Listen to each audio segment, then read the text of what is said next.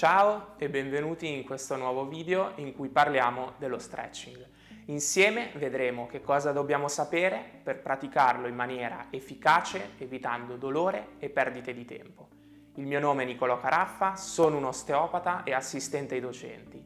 Prima di cominciare, come sempre, vi invito ad iscrivervi al canale ed attivare la campanella delle notifiche così da poter rimanere sempre aggiornati sui nuovi video che pubblico. Innanzitutto, che cos'è lo stretching?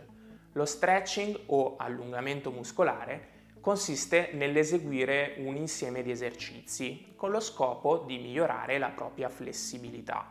In questi anni si è diffuso notevolmente fino a diventare un elemento importante all'interno dei programmi di fitness oppure anche negli allenamenti per sport come la corsa, il ciclismo e tanti altri. In passato si pensava che lo stretching potesse ridurre il rischio di infortunarsi. Ad oggi, grazie a numerosi studi scientifici, sappiamo invece che la riduzione maggiore degli infortuni si ha praticando esercizi di forza muscolare e di equilibrio rispetto alla sola pratica dello stretching. Ma quindi perché dobbiamo praticare lo stretching? L'effetto principale che vogliamo ottenere è sicuramente l'aumento della flessibilità e dell'escursione articolare, il ROM.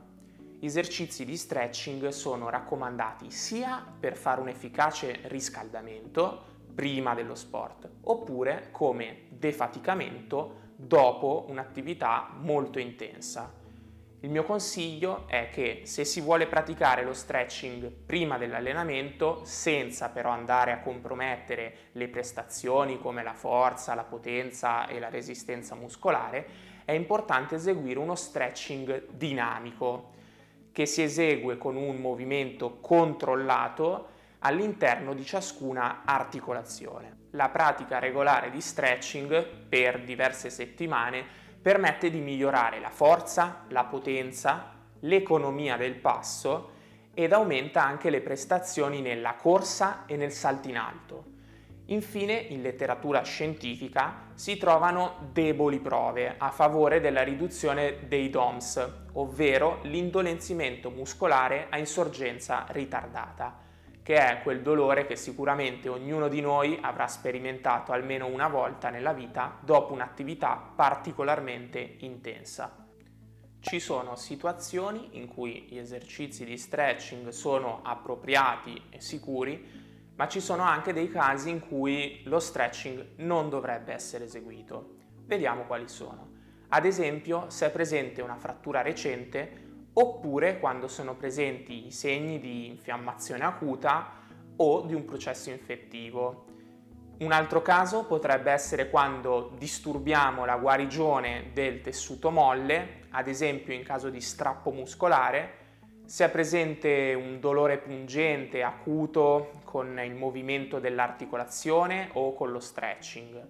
Se c'è poi ad esempio un ematoma, o quando si osservano altri segni di trauma nel tessuto e infine anche quando esiste già una ipermobilità. Vediamo adesso quali sono gli elementi per praticare uno stretching efficace e sicuro. Il primo elemento è la durata.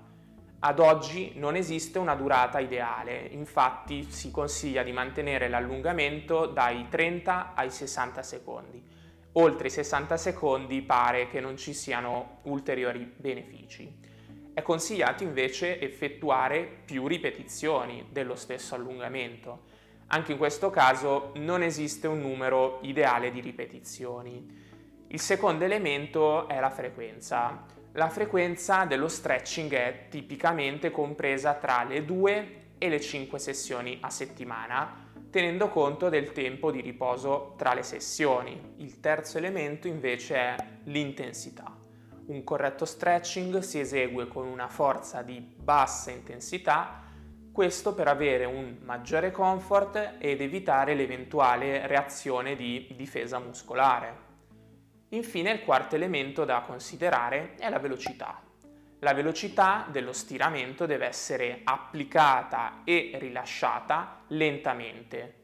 Questo perché ci consente di avere un miglior controllo durante lo stretching ed evitare il rischio di lesione muscolare, quindi di strapparci o di stirarci. Ci sono poi degli accorgimenti molto utili da tenere a mente, come ad esempio restare rilassati quanto più possibile durante lo stretching e respirare profondamente con il diaframma, perciò gonfiando e sgonfiando la pancia.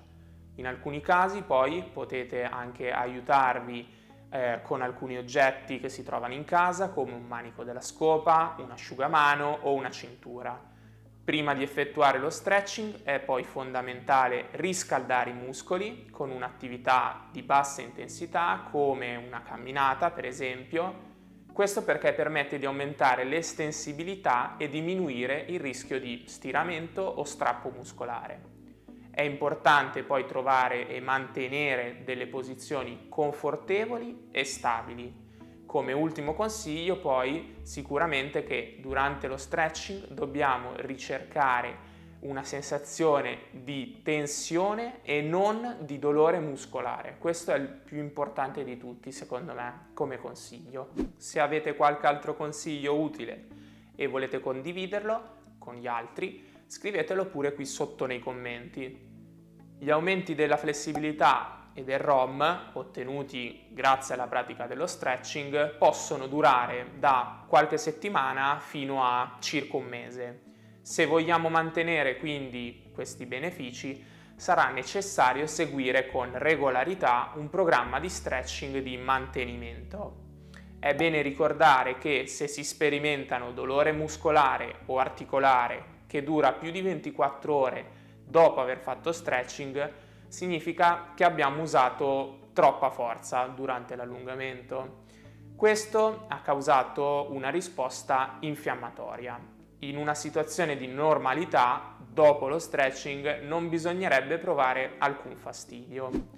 Vi ricordo che se avete bisogno di una consulenza personalizzata, di un trattamento osteopatico oppure per qualsiasi altra richiesta, vi invito a contattarmi alla seguente email.